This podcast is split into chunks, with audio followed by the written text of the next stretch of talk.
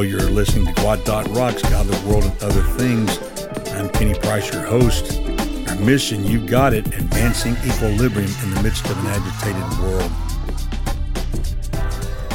This is Season 12, Episode 252, title Tools, Timing, and Techniques A Peek Inside the Workshop of Providence. Subtitle Mini Series Voices from the Past, reading number 9. This is episode reading number 9 in the 20 part mini series Voices from the Past. My goal in recording this mini series is to share with you a sample of the well done 365 day devotional book by the same name, and to advance the peace of God in your life and in the midst of this agitated world by featuring five readings each on four topics the providence of God, prayer, God's provision in our lives, and personal purification.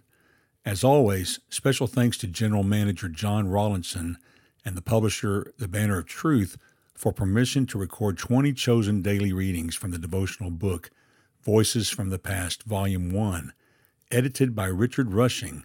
Full copyright information is in the show notes, along with a hyperlink to the publisher to order a copy of the book for yourself. Today's reading is found in page 156, June 4th, and is taken from John Flavel's Works, Volume 4, pages 351 through 355. The background on Flavel's life is found in episode 237.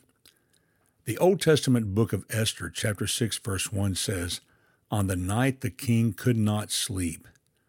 To understand the full impact of this verse, I encourage you to click on the link to gotquestions.org to read the brief but thorough background information that answers the question who was Mordecai in the Bible?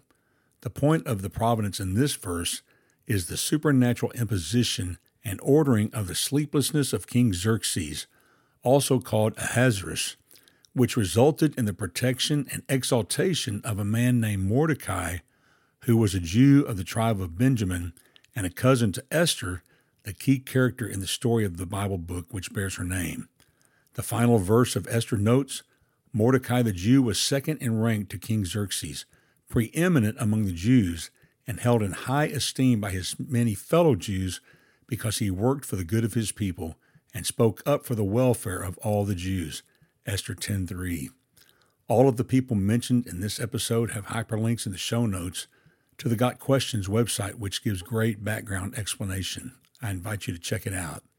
Here is reading number nine, written by John Flavel about the providence of God is seen in the supernatural, precise timing and ordering of the techniques and tools God uses to show His mercy to His people and give them safe passage and divine direction, advancing His will upon the earth. Many mercies and deliverances have fallen upon the people of God that are far beyond the course of natural causes.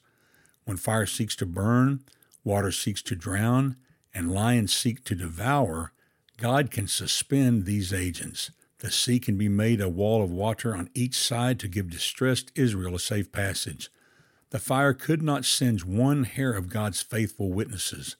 The hungry lions became gentle and harmless when Daniel was cast among them.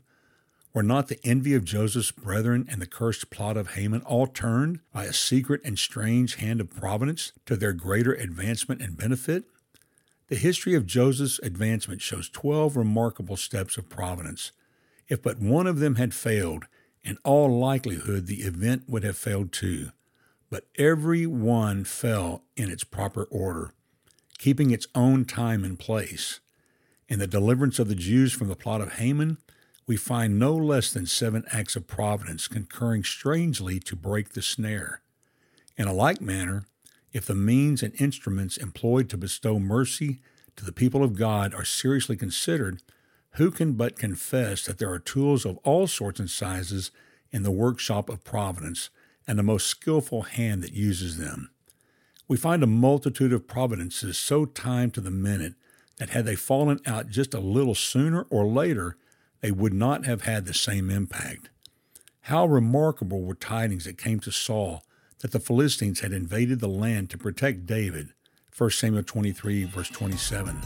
The angel spoke to Abraham just before the fatal stroke to Isaac. Genesis chapter 22, verses 10 and 11. Rob Rabshakeh also met with a blasting providence, Isaiah chapter 37. verses 7 through 8. When Haman's plot was ripe, on that very night the king could not sleep. So the providence of God falls out in remarkable moments of time. And with that, my friend, I bid you peace.